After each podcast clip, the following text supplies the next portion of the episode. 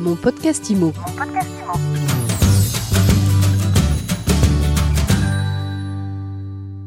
Bonjour et bienvenue dans ce nouvel épisode de mon podcast IMO. Où en est le développement de Keller Williams en France? Eh bien, on en parle tout de suite avec son directeur général, Christian Fabre. Bonjour. Bonjour Ariane. Keller Williams vient de fêter ses 5 ans en France. Où est-ce que vous en êtes de votre développement? Nous avons pris beaucoup d'avance sur notre déploiement et cette avance continue à se confirmer. Donc aujourd'hui, nous avons 52 market centers opérationnels. Euh, nous en avons 16 euh, en cours d'ouverture et 13 qui devraient se confirmer déjà pour fin d'année début 2023.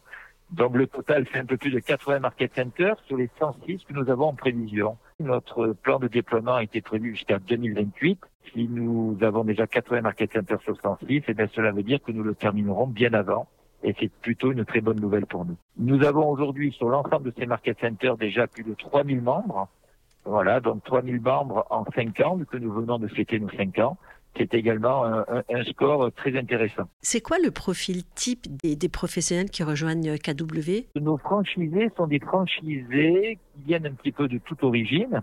Nous avons des franchisés qui étaient jusque-là à la tête d'agences indépendantes ou qui étaient à la tête d'une ou plusieurs agences d'agences de réseau, sans les citer, voire qui étaient des entrepreneurs qui n'étaient pas dans l'industrie immobilière, mais en tous les cas, il y a une chose qui les, qui rejoint, c'est qu'ils ont tous la volonté de créer une entreprise immobilière. Euh, les market centers sont de véritables entreprises avec un modèle organisationnel important euh, qui peuvent accueillir jusqu'à une centaine d'agents.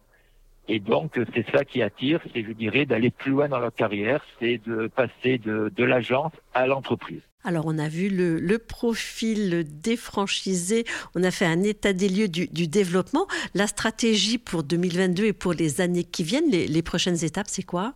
Continuer notre croissance, comme je l'ai dit, en nombre de market centers et en nombre de membres. Mais pour cela, euh, également, euh, je dirais déployer sur nos plateformes, parce que les market centers sont des plateformes de services à disposition des agents et de leurs clients. Donc déployer euh, de nouveaux services, je dirais tous les services qui existent dans l'industrie immobilière. Nous avons déjà développé au-delà du résidentiel l'immobilier neuf, l'immobilier commercial, l'immobilier luxe, l'immobilier viager. Nous sommes en train également de déployer les services de location et de gestion locative.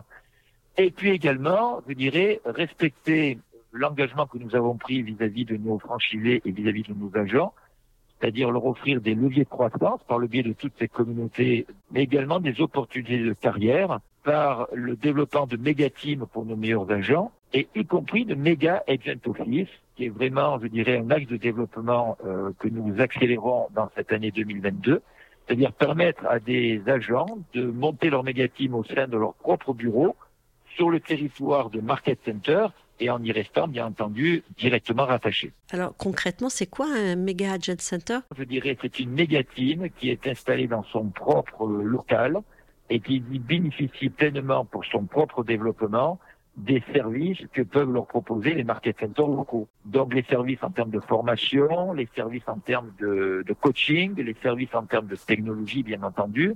Et donc, il n'est pas rare que Mega Agent Office dépasse le million d'euros de, de, revenus, euh, ce qui est quand même assez exceptionnel comparé à un modèle d'agence traditionnelle qui euh, est plutôt de l'ordre de 300, 350 000 euros annuels. Donc les Mega Agent bénéficient pleinement de, ben, de la puissance de notre modèle et des services que les market centers peuvent leur, leur délivrer. Quels sont les territoires sur lesquels KW compte se développer ou affiner son maillage? Aujourd'hui, on est vraiment présent dans toute la France. Nous sommes présents dans toutes les grandes villes. Euh, Peut-être une ou deux qui nous manquent encore. Il y en a par exemple, il n'y a jamais un candidat qui nous écoute. Nous n'avons pas de franchisé aujourd'hui sur l'île, par exemple. Euh, nous sommes présents partout, à Bordeaux, à Toulouse, très présents à Toulouse, très présents sur Nice, très présents bien entendu sur Paris, Île-de-France. Euh, sur Nantes, sur Lyon également, où nous avons un franchisé avec beaucoup de succès. Voilà, donc il nous reste encore une trentaine de territoires. Si quelqu'un qui nous écoute est intéressé, qui n'hésite pas à nous contacter et on lui donnera la liste de, de ces secteurs sur lesquels il est encore possible d'implanter un market center.